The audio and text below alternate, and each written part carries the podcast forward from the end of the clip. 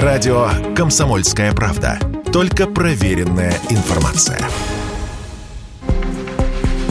Резкий рост потребления электроэнергии в отдельно взятой стране нередко объясняют ростом экономическим. Промышленность развивается, загрузка предприятий увеличивается и самих производств становится больше. В России в год санкций мы все чаще слышим об обратном.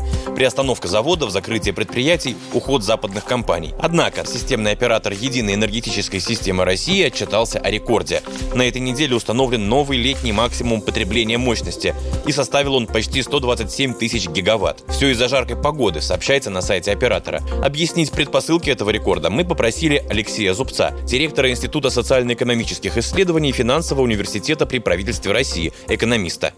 Промышленное производство, при всем уважении к а, этому замечательному вот сегменту потребления электроэнергии, оно у нас сегодня не столь велико, чтобы списать на него а тот избыток э, как бы потребления, который зарегистрирован в российской энергосистеме. Можно предположить, что это очень теплая погода, то есть сегодняшняя вот погода, э, июль-август, является одним из самых теплых там за историю наблюдений. То есть, ну вот сегодня там 32 градуса обещают, а сейчас как-никак уже конец августа. Обычно в это время начинают идти дожди и вообще стоит прохладная погода. Таким образом, можно предположить, что высокое энергопотребление связано с высокой хорошей погодой с высокой температурой, которая требует дополнительного включения кондиционеров. Кстати, есть и другая возможная причина.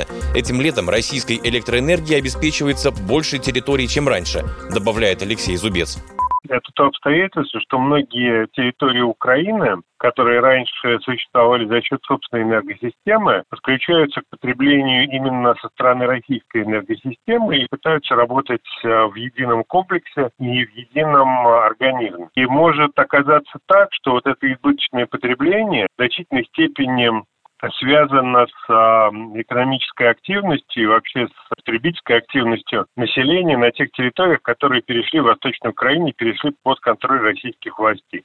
Добавлю, зимний максимум потребления мощности в России был зафиксирован 22 декабря прошлого года – почти 160 тысяч гигаватт. Василий Кондрашов, Радио КП.